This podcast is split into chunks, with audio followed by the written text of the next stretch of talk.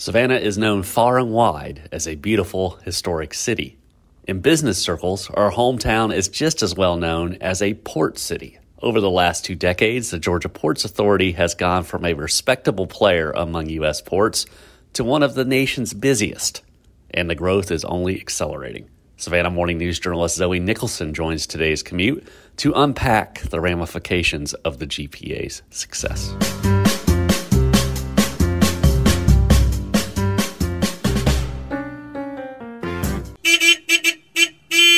Good day, Savannah, from all of us here at SavannahNow.com. Today is Thursday, August the 25th, and this is a commute podcast presented by National Office Systems. I am your host, Adam Van Brimmer, opinion columnist and a deputy editor at the Savannah Morning News. On this episode of The Commute, I talk about the Georgia Ports Authority with Zoe Nicholson. Also on this episode, my colleague Latrice Williams interviews Georgia Governor candidate Stacey Abrams, who campaigned in Savannah last weekend. But first, a word about our presenting sponsor, National Office Systems. When it comes to office design and outfitting, National Office Systems has been Savannah's trusted source since the 1980s. They offer more than 200 product lines, including a new collaboration from two of the office furniture industry's leaders, Herman Miller and Knoll, known in this case as Miller Knoll. If your office space needs a refresh, National Office Systems can help. Learn more by visiting www.natoffsys.com. That's N A T O F F S Y S.com. Now, here's my interview with Zoe Nicholson about the Georgia Ports Authority. Pretty excited to have Zoe Nicholson back on the commute again. Zoe, of course, is one of our reporters here at the Savannah Morning News, and she was in a couple of weeks ago to talk about drinking water issues in Effingham County that are affecting, potentially affecting us here in Savannah and elsewhere. At the same time, she was working on that story. She was also working on some stories around the Georgia Ports Authority and their growth, taking a, a comprehensive look, uh, examination, I guess you would say, uh, of how that growth is progressing. Of course, I think all of us realize Georgia Ports is, is seeing phenomenal growth for a variety of reasons, whether it's it's an increase in trade worldwide or the fact that Georgia ports is pulling business away from other ports. Both both of those are true, and it appears that there's no end in sight. Georgia ports, I want to say two years ago, Zoe was uh, maybe five or five and a half million containers annually. Their goal is to be up to 12, I think, before the end of this decade, so more than double. Mm-hmm. And of course, now is a good time to to take a look at the ports. You did a four part series, including an intro. And before we get into specifics, let's let's start high. Talk about the the scope of the growth and and uh, I think uh, people are already seeing uh, new ports facilities come up. But what is what is underway and what is what is coming down the road? Yeah, so uh, you kind of hit the nail on the head with the reasons for the growth. You know, it has to do with, um, you know, operational excellence, pulling business away from other ports, especially during the pandemic with things got clogged, uh, you know, especially at the port of Long Beach in LA. Um, GPA has also been planning for long term growth for a really long time. So they had the infrastructure to grow during the pandemic years uh, that accelerated growth. So, you know, they grew in 2021, 20% a normal growth year a normal year brings about 6.5% growth. So 20% one year. Yes. So um but you know they've been planning for so long for this type not in this short of a time right. but you know it just kind of ramped up. So uh they have uh, over a billion ex- capital improvement projects going on right now. Um and um, you know, most of those are going on in Savannah, but also there's some projects going on in Brunswick, which um, is a largely a vehicle and other type of, yeah. um, you know, not only cars but you know, farm equipment. Anything that boats. rolls on and rolls yes. off the boat, right? Exactly. So um, they're also kind of beefing up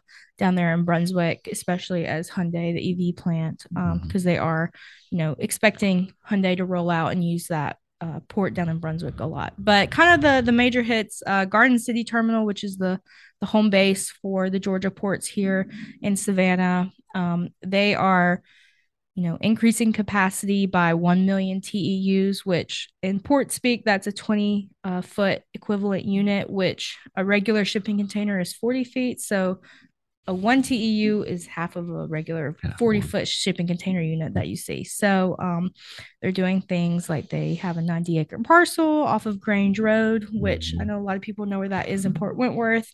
And there's going to be some new types of warehouses that they're doing, which will kind of cut off that first mile logistics, go straight from ship to retailers' trucks Mhm. try to cut off because a lot of the the issues that we saw with backups and just crazy traffic in Garden City and Port Wentworth, you know, had to do with just the amount of goods that were coming in to the port and trucks have to get them somewhere. So they would, you know, stack up as much as they could on port property. It's where, you know, if you drive down West Bay Street and you would see the port, Yeah. the shipping containers uh, stack up a lot. As high as the bridge. Yes. At, at one point, which Yes. was kind of eerie. I was told uh, they go, I believe they go at least six high, but um, it feels a little bit taller. But you know, they got they got a lot of stuff. They're uh, redoing an entire berth, straightening it out, um, and that's been going on for for over a year, and will go for about another year. Um, and that's going to allow for those big ships that they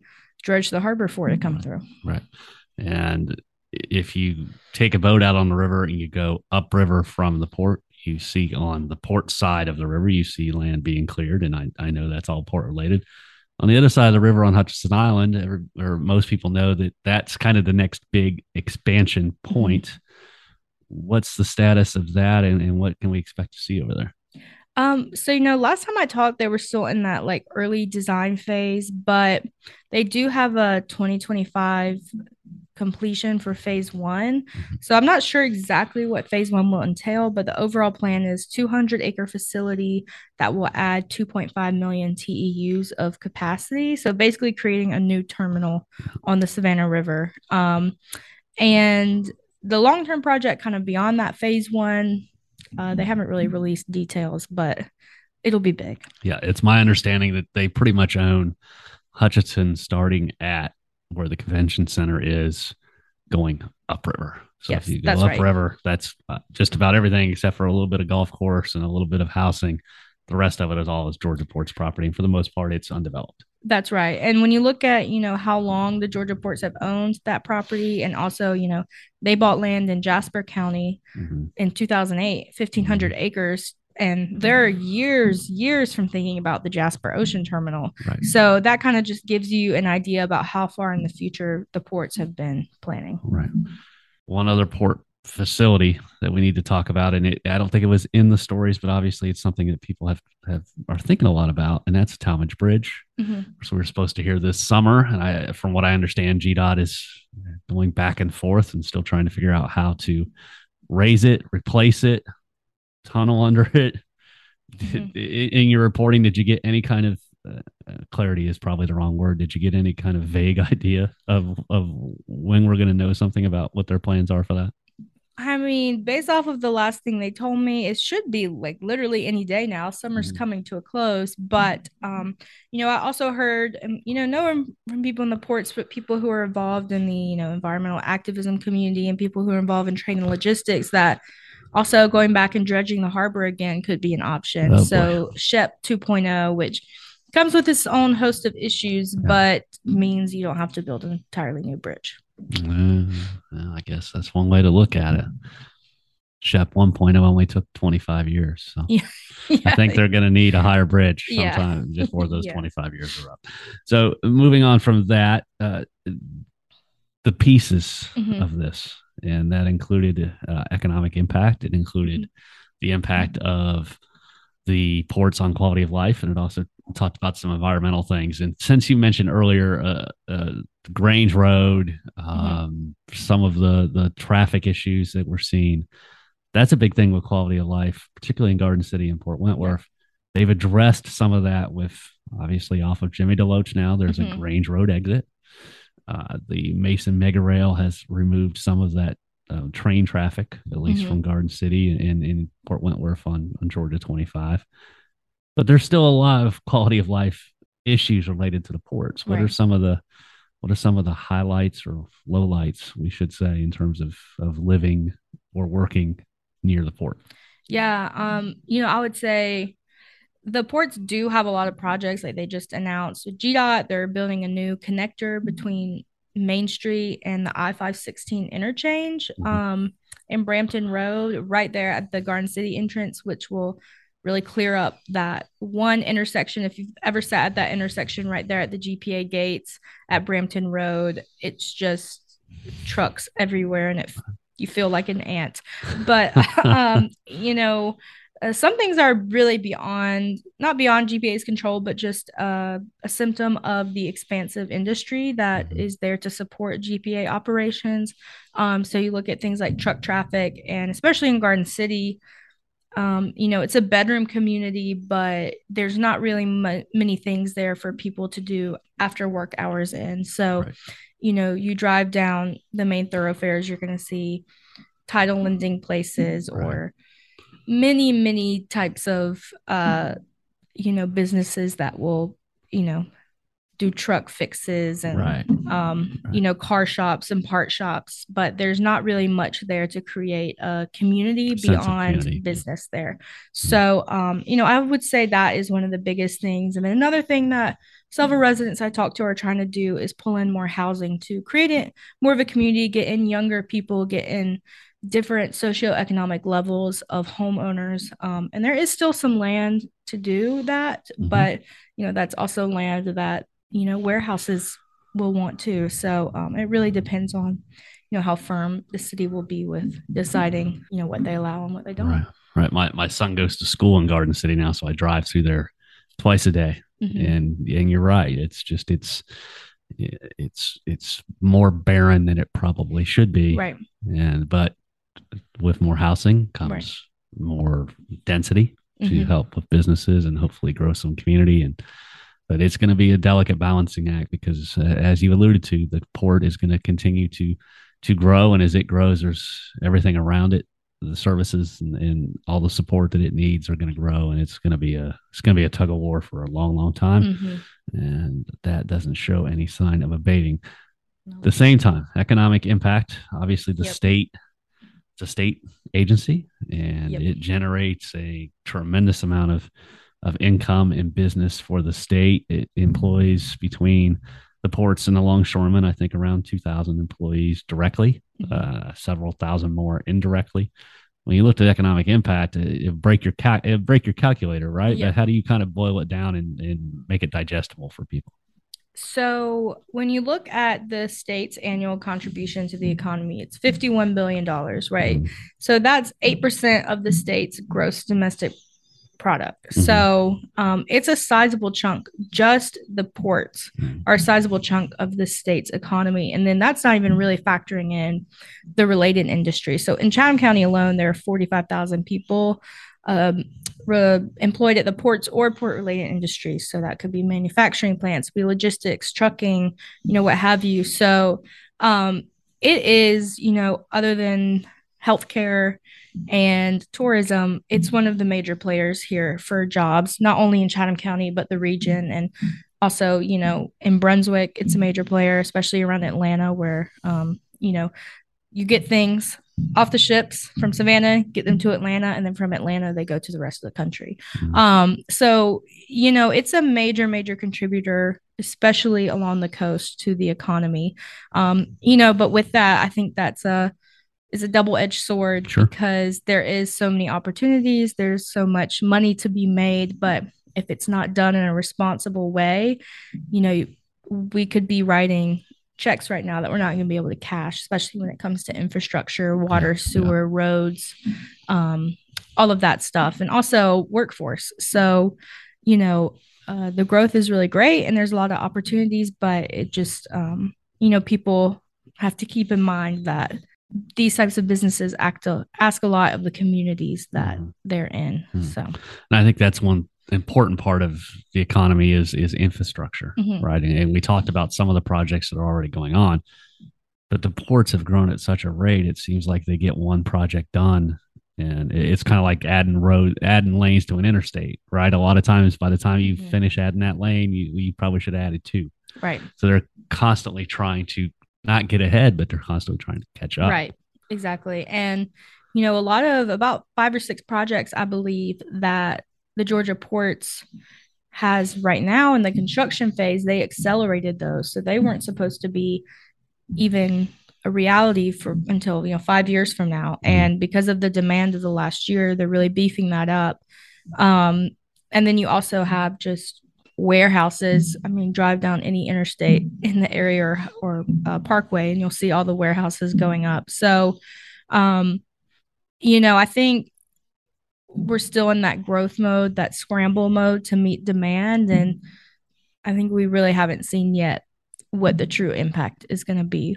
You know, I know people think the roads are clogged right now, but yeah, they could get worse. Just wait. Just wait. yeah. Hyundai opens up. And, exactly. And end of uh, 16 goes crazy. Another uh, area of impact, of course, is environmental. Mm-hmm. Uh, in the piece you wrote, you've focused quite a bit on West Savannah, which is a neighborhood that has coexisted for the ports for very, very, mm-hmm. very long time. But they talk about over a span of time the, the environmental impact on their communities. Right. You kind of hit some of the high points from that. Yeah. So, you know, the alderwoman for that district um, that encompasses West Savannah, Bernetta Lanier, she just retired from uh, the International Longshoremen's Association. She's a third generation to work at the port. So she really explained it. You know, she was able to buy a house. She grew up with health insurance, mm-hmm. um, solid paycheck. So the ports give that stability to people in West Savannah, but the proximity to the ports and just the sheer level of emissions that are coming from trucks, from cranes, from ships, from um, you know the manufacturing plants that are all around there as well. You know, um, it's been well known for a long time. Things haven't been well documented, so there the scope of really what the impact is on that community health has yet to be known you know, in Hudson Hill, particularly, which is completely boxed in by West Bay Street and then industry um, mm-hmm. along the river, you know, they've known for generations that there's really high rates of adult asthma and non-smoker type lung cancers and respiratory cancers. So, you know, it's these things that they've known for a long time, but they're just now getting to the point where they're going after grant money and really collecting that data to be able to pinpoint the problem, see how how big it is and then look at solutions. But that's going to take some time. The other piece of, of environment, of course, is the physical environment. We're talking mm-hmm. about wetlands. You alluded to the to the dredging mm-hmm. before. I know there's uh, there's some saltwater intrusion into the aquifer that is tied to that. I think uh, they are now acknowledging now that the wake from the ships plays a pretty big role in terms of beach renourishment at mm-hmm. Tybee, and of course the washing out of of the McQueen's Island Trail right there off the Tybee Causeway. Uh, it's a, again, it's what is it? The law of does it Newton or Einstein or yep. one action has an equal and opposite yes, reaction? Exactly. And that's what we're um, seeing here, right? You know, that is definitely the biggest impact on the physical environment. Um, not even getting into what port operations mean for air quality, mm-hmm. but yeah, so the dredging, um, basically it means that salt water is coming up further along the Savannah River. And um, what that means for especially like freshwater marshes, which are called the liver and kidneys of uh, the environment, but also they are really big protectors when big storms come in. They take on so much water um, when there's a storm surge or king tide um, and all of that stuff. So, you know, they are required, the ports are legally required to do mitigation projects, but you know, a lot of times these mitigation projects go into a bank of uh, land sure. mitigation efforts, and you know, sometimes those fixes won't be even in Chatham County; they'll be somewhere else in the state. Right, right. Well, the ports are certainly been top of mind for a long time. They will continue to be, and I'm glad that you are here to to keep an eye on them and report both the successes and the challenges. Mm-hmm and we look forward to hearing about, I guess, Talmadge Bridges next. Yes, uh, stay tuned. And sometime we can we can talk Jasper Port. That might be we might be retired by then. The way this project has gone, but it's all there for the for the taking. But Zoe, thanks so much for coming on and talking about the ports. And folks, please go to savannahnow.com. You can find those port stories pretty easily. If you don't see them right on the homepage, then click on the magnifying glass, put in GPA or Georgia Ports and Nicholson, and those stories will come up. They are all linked together. So if you find one, you should be able to find them all. Uh, take a read and, and it, it, for me, it was very, who knows a lot about the ports, is still very educational. So please go and do that. Thank you very much, Zoe, for Thanks coming for in. Thanks again to Zoe for her insights. We will play the Stacey Abrams interview next, right after I encourage you to sign up for the Prep Central newsletter. The high school football season opened last weekend, and to keep up with the latest news and notes, you need to be on the email list for sports writer Dennis Knight's weekly high school sports newsletter. He covers more than football in that newsletter. He goes into volleyball, softball, cross country, all the prep sports. To get your fix, go to savannahnow.com slash newsletters and sign up. Again, that's savannahnow.com slash newsletters. The newsletter will go to your email inbox, and you don't have to subscribe to the Savannah Morning News or savannahnow.com to get the newsletters. They're free, they're easy access so you have no excuses not to do so. Now, on to Latrice Williams' discussion with Stacey Abrams. Stacey Abrams is on a mission. She narrowly lost to Brian Kemp in the 2018 election run for governor in Georgia. Now she's making her mark in each city throughout the state, touching on every issue from gun reform to climate change. My name is Latrice Williams, and I'm the General Assignment Reporter for Bryan and Effingham County for the Savannah Morning News. It is a pleasure to welcome Stacey Abrams to the podcast today. How are you? I'm doing well. Thank you so much for asking. How are you? I am wonderful. So let's jump right into it. We're here at 520 Tavern to record the podcast for the Stacey and the Fellas event, which is centered around black male voters. Why was this important for you to do? Much as I've expressed across the state, we have different communities with different needs and the governor has to be capable of being fluent in all of these different concerns. I was pleased to spend yesterday in Effingham County and in mm-hmm. Bryan County, but tonight is about a specific community, and that is African American men who face unique challenges in the state and require specific attention.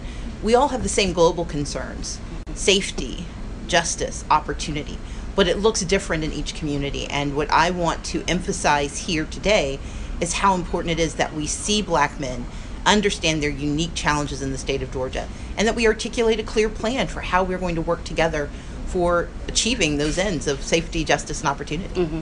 What are the top three issues that black men are bringing to you, not only when you host these events, but just when you're out and about, you know, doing your campaigning?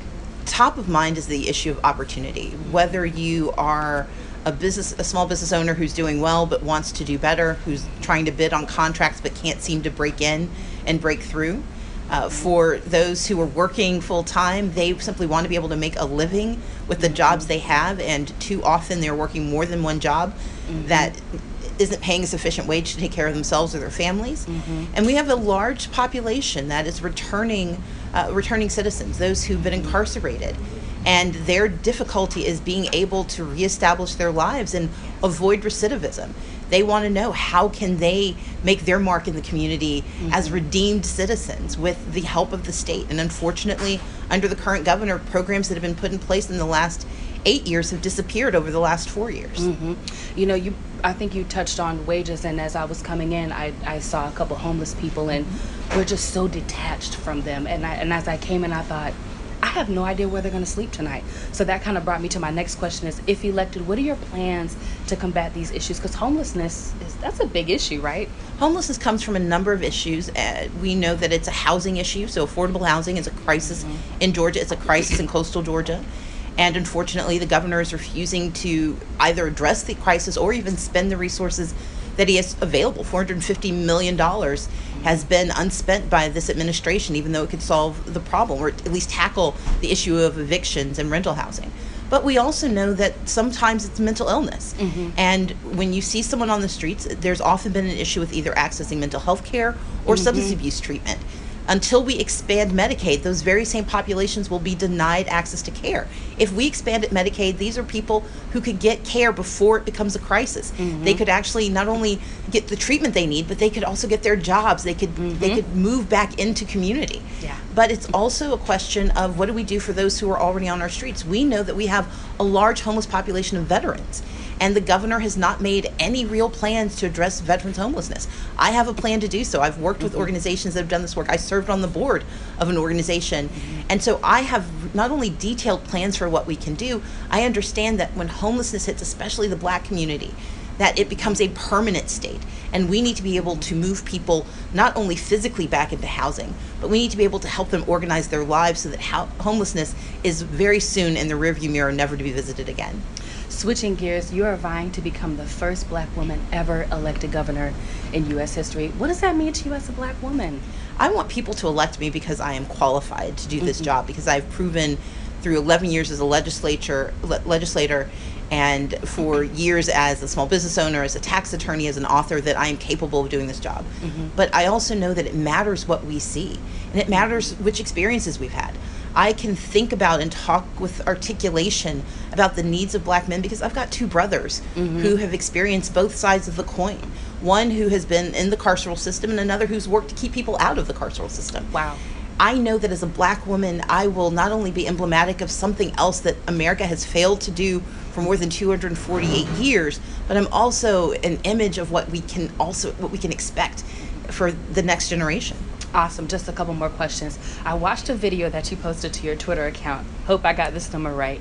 You lost the last election by 54,723 votes. Is yes, that correct? That is correct. That was a number that you could have forgotten, right? that was a number that you could have tossed to the side. Some people would let that haunt them. Why did you choose to remember it? Because that was the narrowest margin of loss in almost a generation in Georgia, not since 1968, I think, or 66. But more importantly, it's a number that to me is a galvanizing force. Mm-hmm there are people out there who want better for themselves, for their families. They want a governor who sees them. And I want them to know that if they show up this time, if their votes get counted this time, if they can navigate the voter suppression that unfortunately is still part of Georgia, that they can make the difference and they can make that number a thing of the past. Mm-hmm. in closing, fill us in on how your campaign is going. I know you've been everywhere from Atlanta to Athens to the smallest towns in Georgia. What has the response been from those communities? We have seen remarkable response. People have been enthusiastic, they've been turning out, and we're trying to do a mix of events. So sometimes you'll see big crowds, sometimes it's a small gathering, but everywhere I'm hearing the same thing. People mm-hmm. want more. They want to know that the governor sees them and is willing to serve them, and they want us to invest in their future. Mm-hmm. That's why I'm running because I know we can do right by our people without raising taxes. We just have to raise our expectations. Love that. Well, thank you for joining us here at the Savannah Morning News. It was a pleasure interviewing you, and thank you guys for tuning in. That's all for this edition of the Commute Podcast. Thanks one last time to our presenting sponsor, National Office Systems. Before I sign off, remember that we publish new commute episodes every Tuesday and Thursday. Whatever your interests, you will find interviews of interest in our archives. Earlier this week, for example, I interviewed Savannah Public School Superintendent Ann Levett. To hear that and more, search The Commute with that Savannah Opinion on your favorite podcast app. The Commute returns next Tuesday. We will talk to you then.